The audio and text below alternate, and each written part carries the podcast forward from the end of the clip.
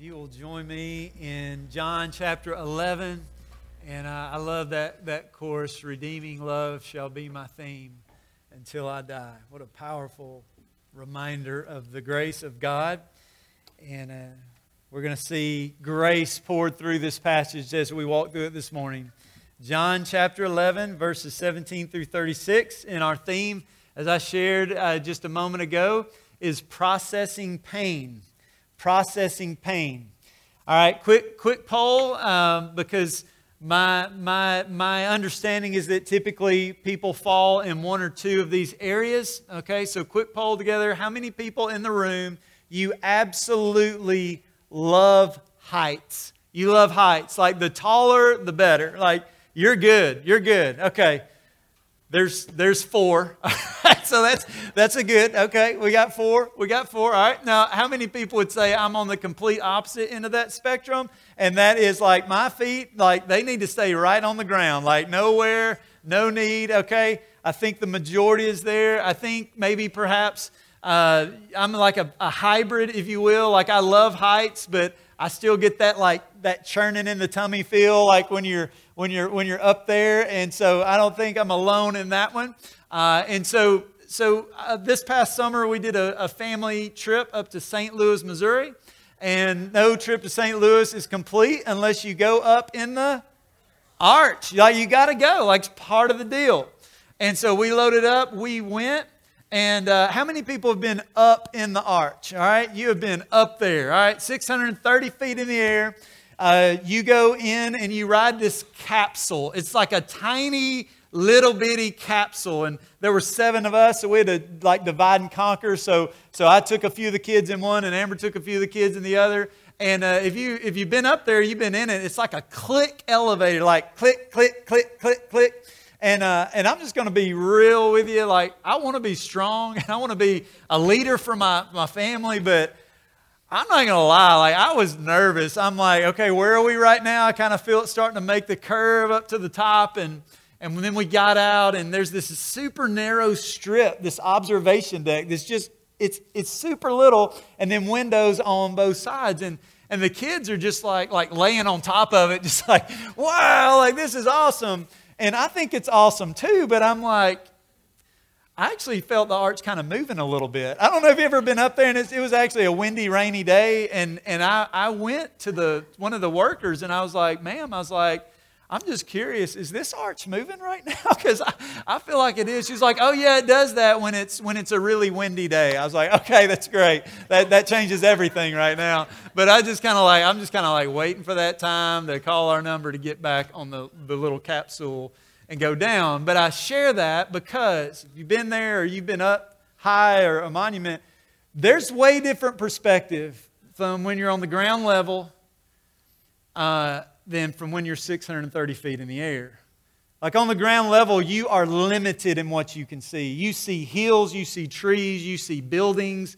You can't see beyond that. Like all you see is what's directly in front of you. But in the case of the arch, if you uh, decide to take that little adventure up to the top of that, the, the, the observation deck, what you will see is like, it's like, oh, like this is how this all fits together. That's what's on the other side of that building. That's where these, these, these roads and everything are connecting, and we just see it different. And it, it's kind of oversimplifying the, the, you know, the, the obvious, but there's only so much you can see when you're on the ground level, but when you go up and you see how it all fits together, it changes, it changes how you see things. And, and I say this because, um, especially, as we talk through pain, and specifically this passage that we're walking through, I find more and more confidence and rest in the fact that I know God sees what I can't see a lot of times. And He understands things that I may never understand.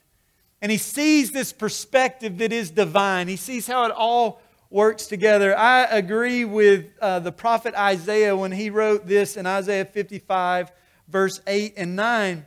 The prophet wrote, For my thoughts are not your thoughts, neither are your ways my ways, declares the Lord.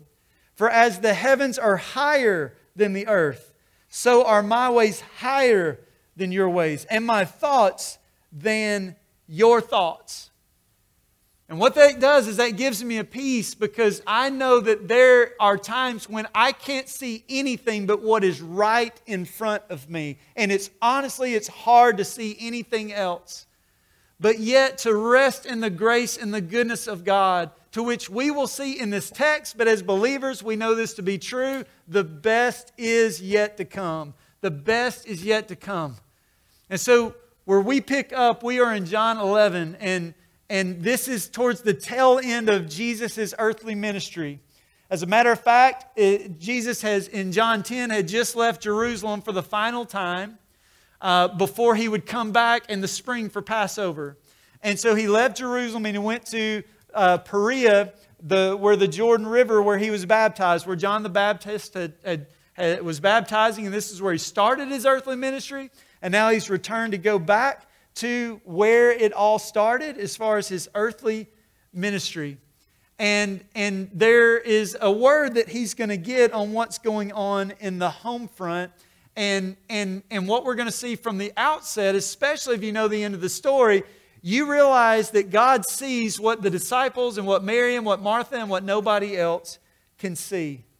But what I hope we, we see as a main idea this morning is this is that the presence of God and the truth of His Word allow believers to process pain with hope. That as believers, it's not that we don't grieve, it's not that we don't experience pain, that we don't experience loss, we don't experience brokenness. Every single one of us experience that. What the difference is, as believers, we grieve differently. We give, grieve differently because we know who holds the future. The world is a broken place illness, loss, struggle, suffering, both physical and emotional, differing levels of trauma.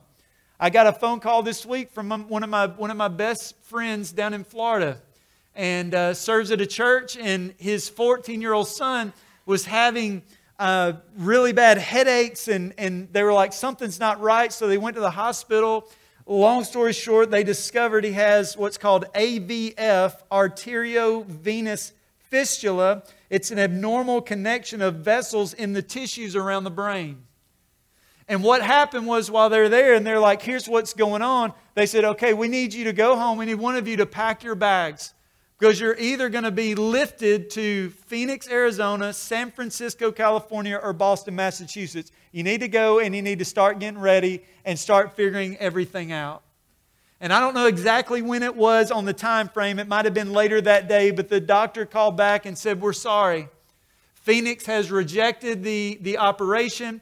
We haven't heard anything back from San Francisco. Boston won't return our calls. I'm sorry. We're just going to have to figure out something different now. And so they're having these conversations with Shands. They're having these conversations with the Mayo Clinic.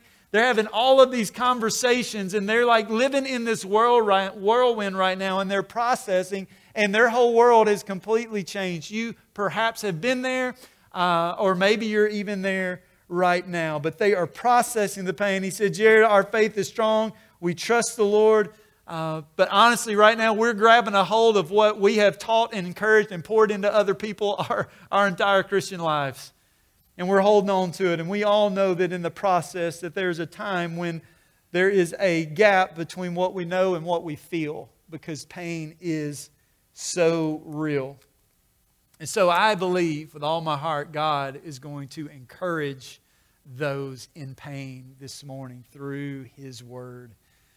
And so I mentioned we're at the tail end of his earthly ministry. He's at the Jordan River. A messenger sends a note. Earlier in John 11, Mary and Martha send a note to a messenger, and here's all it says, or at least all that we know that it says in verse 3 of John 11 Lord, he whom you love is ill. That was the note, that was the message, that was what got to Jesus. And Jesus receives this note and he sends another note back. And here's what he says in verse 4 But when Jesus heard it, he said, This illness does not lead to death. It is for the glory of God, so that the Son of God may be glorified through it. Like that's the message back. And so the disciples are processing. Mary and Martha, whenever they get that message, they're processing like all of this is going on. Jesus is able to see what nobody else can see. He knows what's going to happen in about four days. They don't, he does. He's omniscient, he's all knowing, he knows absolutely everything, and he is going to use this moment, this event of their good friend Lazarus, whom he deeply loves. He's going to use this in multiple ways. He's going to strengthen the faith of the disciples because honestly, their faith is fledgling right now. He's going to use this event to strengthen the, the faith of Mary and Martha, is what we're going to walk through today. And ultimately, he's going to use it in an unmistakable way, even before Jews who desire to harm him, in an unmistakable demonstration of his glory and his power. Like on display for everybody to see. And so he's on the way, verse 17, John chapter 11, the Bible says this. Now, when Jesus came, he found that Lazarus had already been in the tomb for four days. The Holy Spirit inspires the, the, the disciple, John, to write this gospel. Uh, every word we have is important.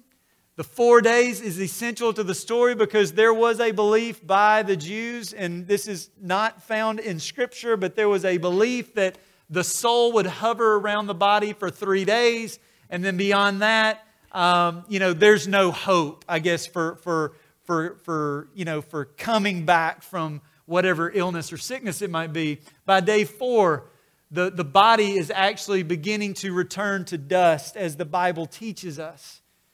And so this is going on in their mind. But again, four days is, is no coincidence. It's purposeful because there's a bigger story that's unfolding that they can't see.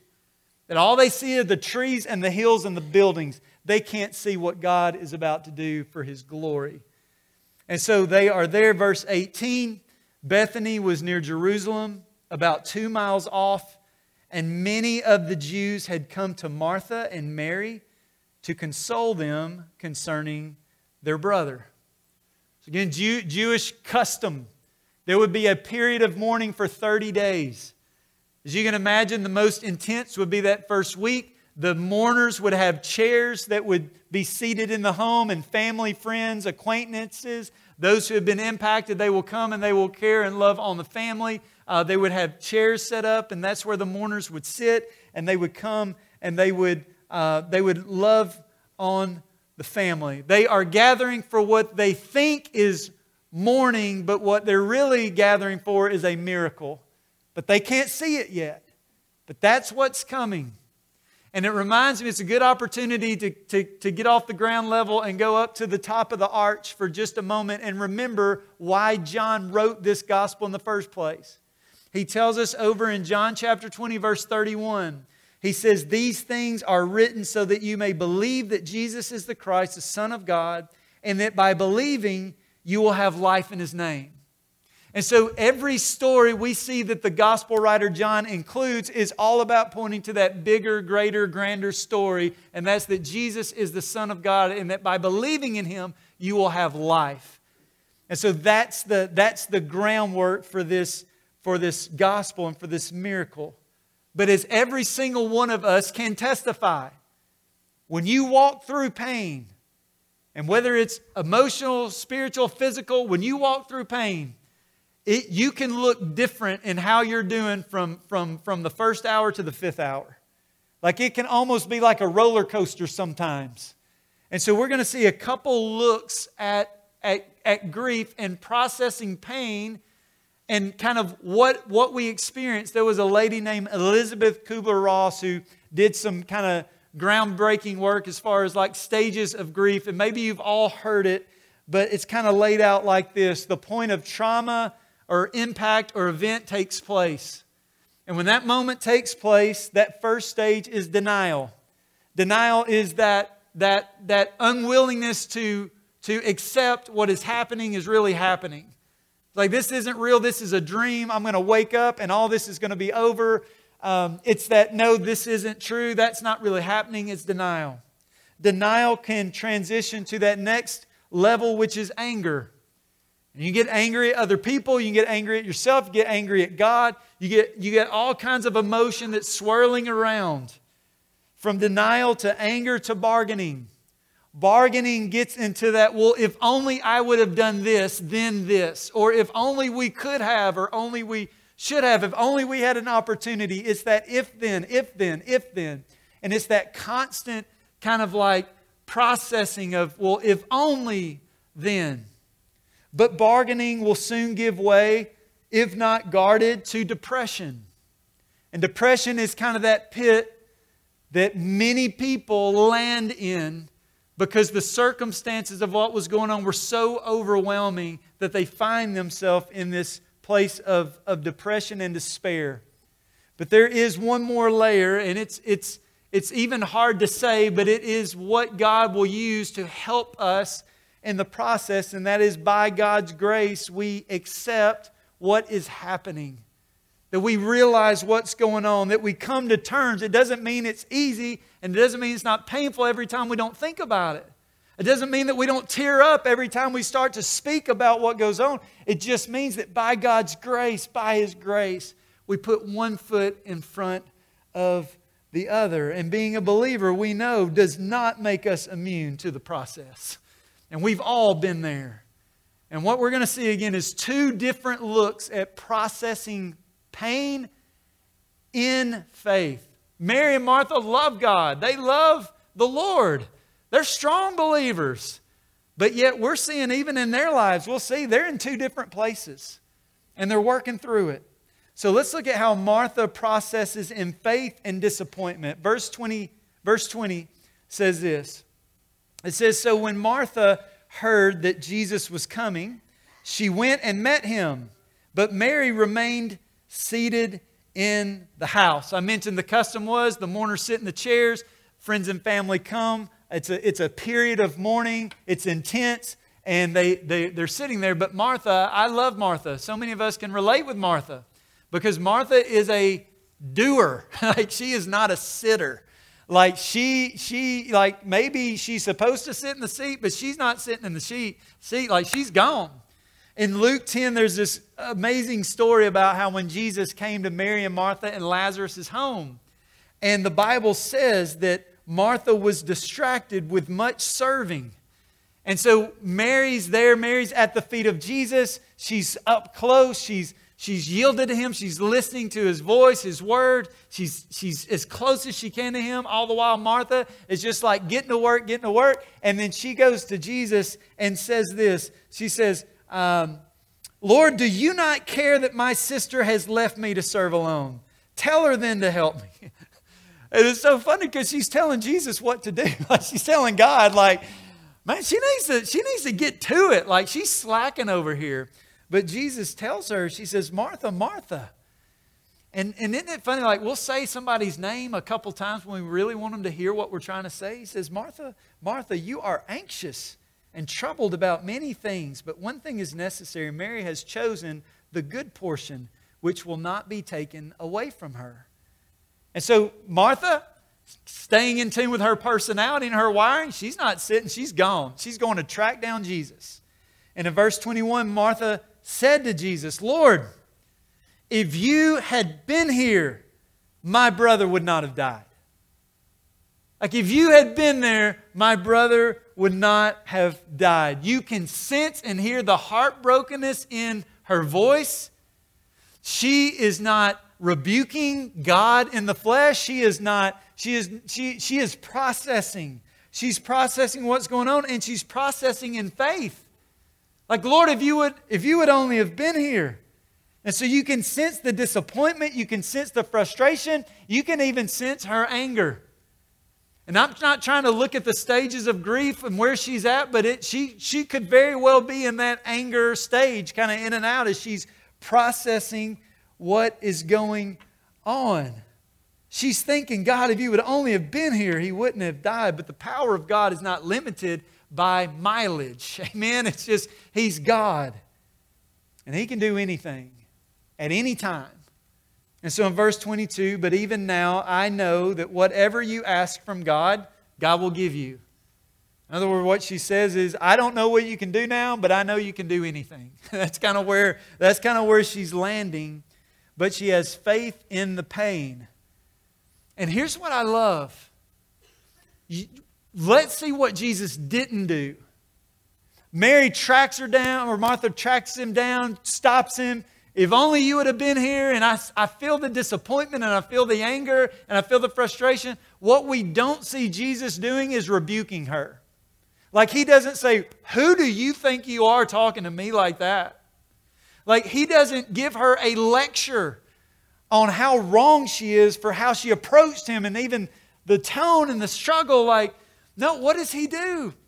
He, in grace, gives life giving truth and gives just a little bit.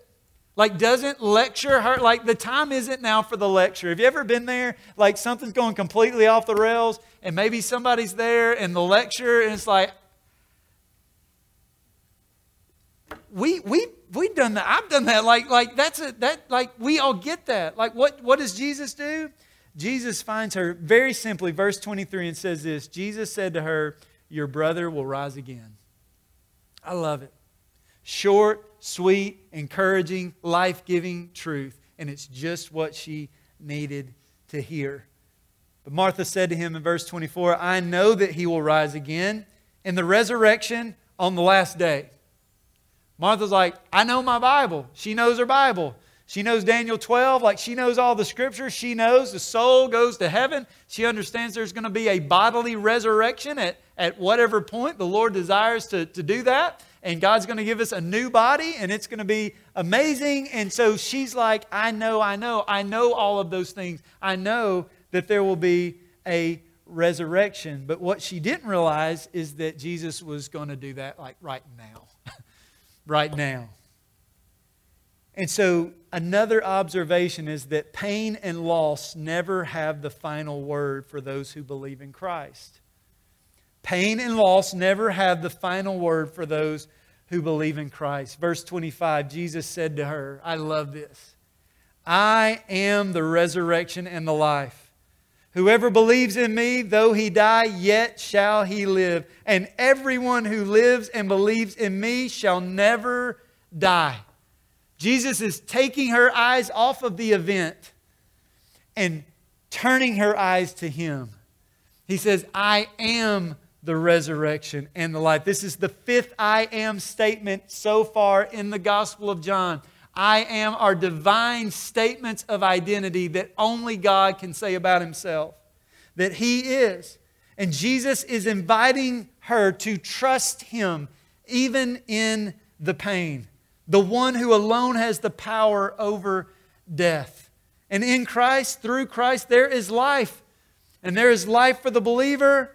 And you just think that for Lazarus and what they're going to experience, like, I mean, they're about to see a miracle, but can you imagine what heaven is going to be like with our Savior forever and ever and ever and ever? And I'm sure Bethany, where they're at, was a beautiful place, an awesome place. But I'm thinking Lazarus doesn't want to come back to Bethany. That, that's, my, that's my hunch. That's my, that's my guess. You know, I can't even imagine how that whole heavenly conversation took place when it was like, Lazarus, I know like you're loving heaven right now, but, but um, because we know the rest of the story.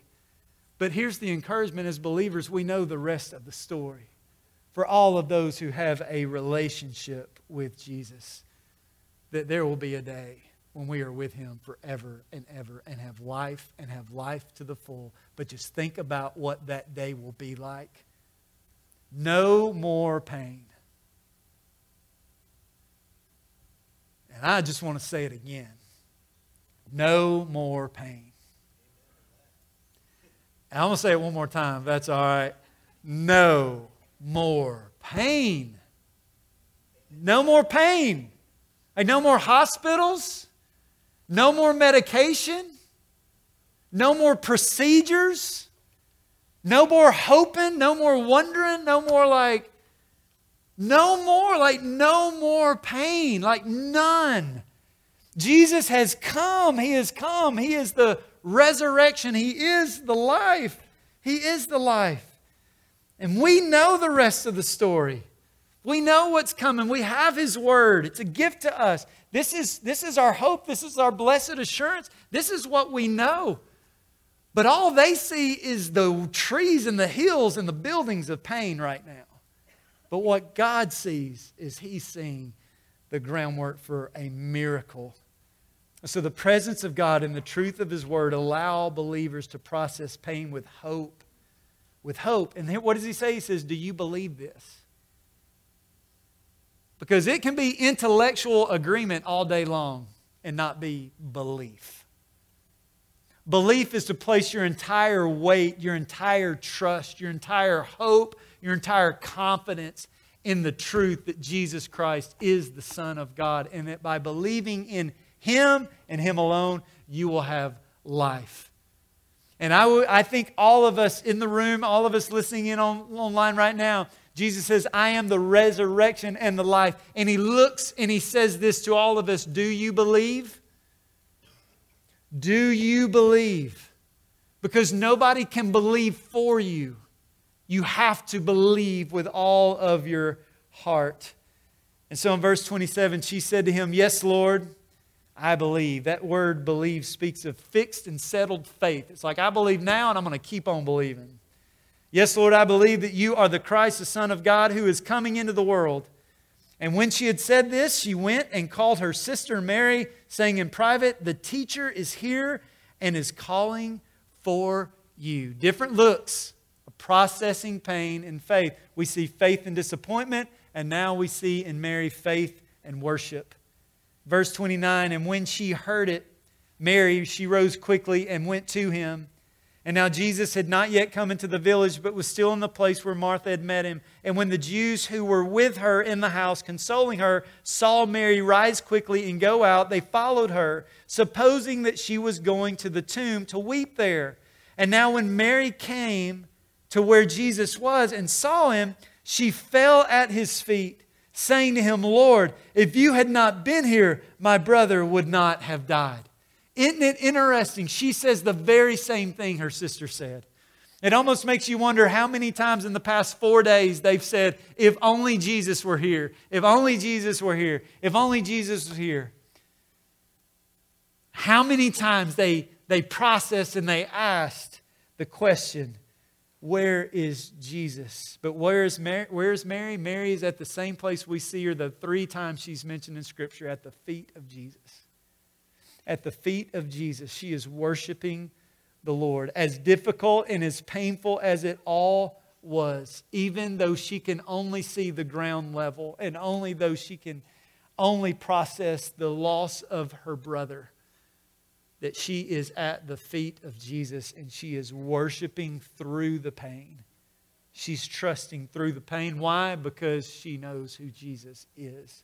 Verse 23 When Jesus saw her weeping, and the Jews who had come with her also weeping, he was deeply moved in his spirit and greatly troubled. When it talks about Mary was weeping, have you ever been in a place or in a room where there was weeping and wailing like loudly at, at, at loss, at pain. This is what that word means. The word literally means loud lamenting. Mary is pouring out her heart in pain and hurt. She's pouring her heart out, and the Bible says that Jesus was deeply moved and greatly troubled. That word troubled literally means snorting like a horse. It's like this grunt. It's not even a word. It's just this like this deep anger that is of divine intensity that's swirling around. And so, why is Christ so angry? And I believe, and I believe there are multiple reasons, but what we see consistent with his character is the word is the, the painful sting of sin and death and loss. I think he is grieving at the pain of death, that he is angry at death. That I think if we took a poll right now and we said, How many of you are angry at death? we would all say we are angry at death. And here's the encouragement Christ is too. That he, he, is, he, is, he is angry at the cost of the sting of sin and death seeing the hurt of Mary and Martha. Lazarus is like, like life has never been better for Lazarus, but for Mary and Martha, they are, they are, they are struggling. They're struggling. He's perhaps angry at the Jews who have gathered to mourn because the Jews are mourning and they have no hope. Like they don't know who Christ is. They haven't placed their faith and trust in Christ as the resurrection of life.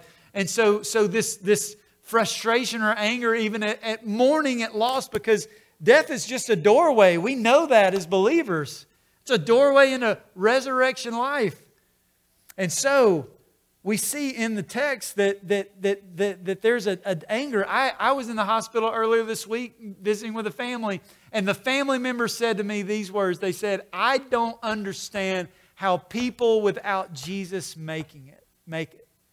I don't see how people who have no hope that make it. And I, I quickly said, I don't think they are.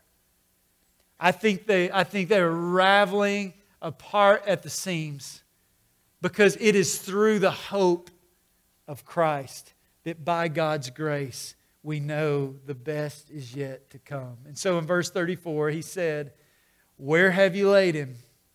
And they said to him, Lord, come and see.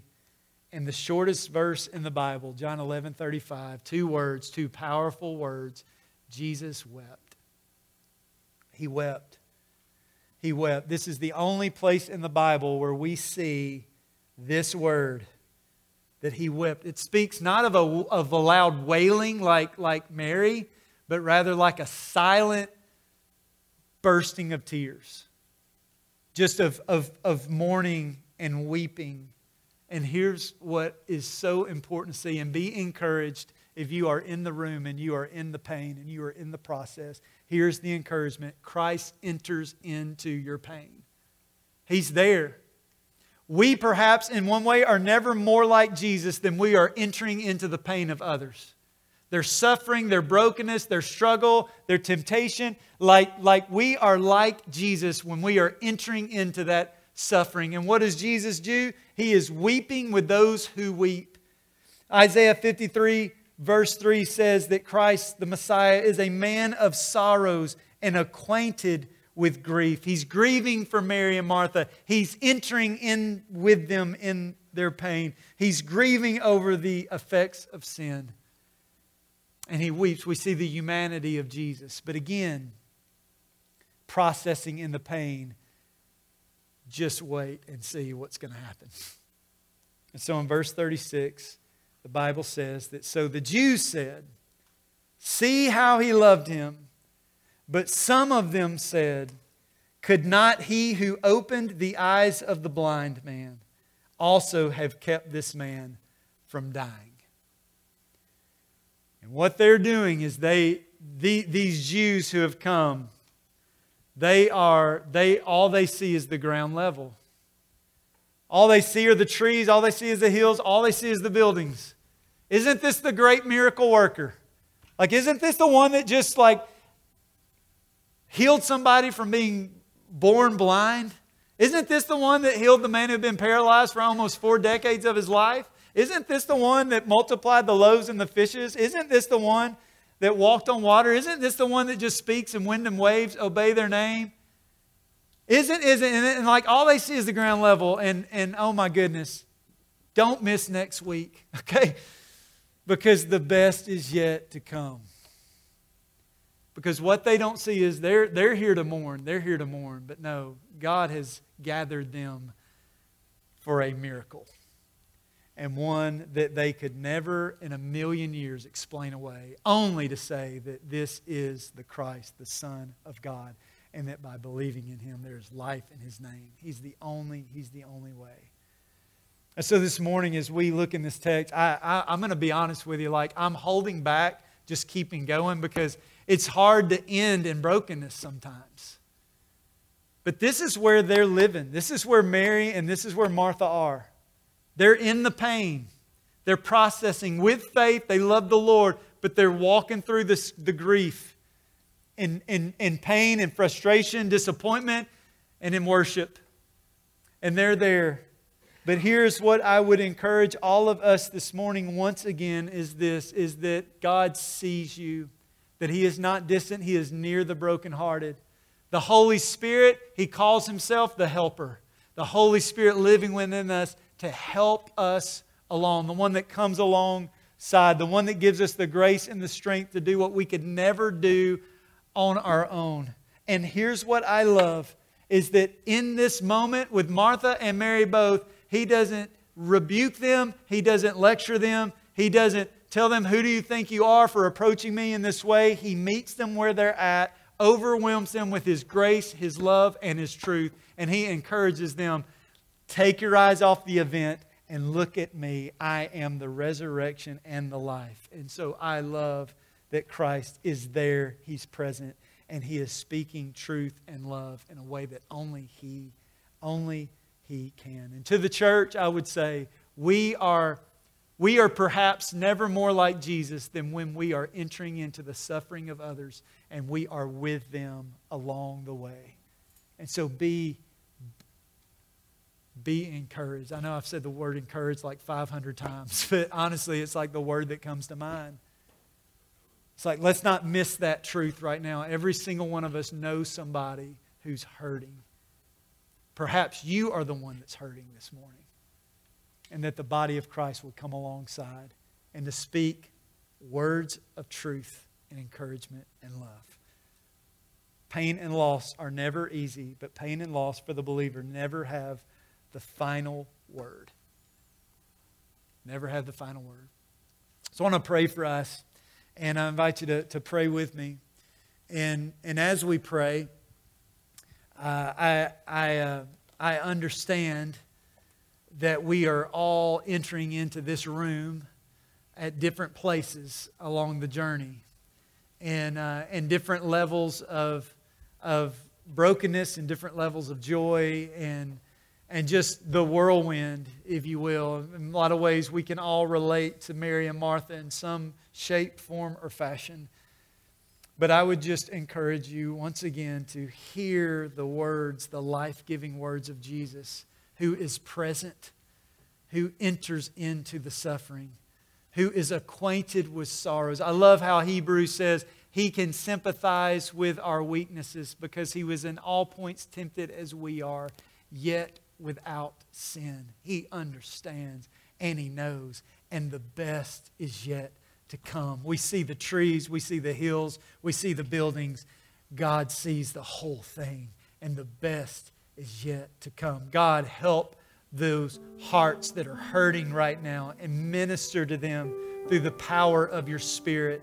Your throne that's called grace, minister your grace and love to them. May they sense your tangible love and care for them, holding them tight. God, may you raise up the body of Christ to be a support, to be an encouragement, to be a shoulder to cry on, to be a, a needed hug, to just hear that they're not alone. God, I pray that you would use your church to minister as the body of Christ.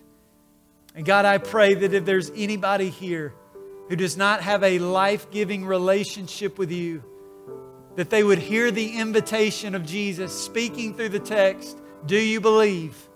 Do you believe? Not intellectual agreement, but rather acknowledging our sinfulness, understanding our sin has separated us from a holy God, but understanding a holy God loves you so much, He sent His Son Jesus to live a life that we could never live to die on a cross that we deserve, to be placed in a tomb, and he rose from the dead the third day, proving that he alone has the power to forgive sin, the power to give peace with God, and the power to give life and life to the full.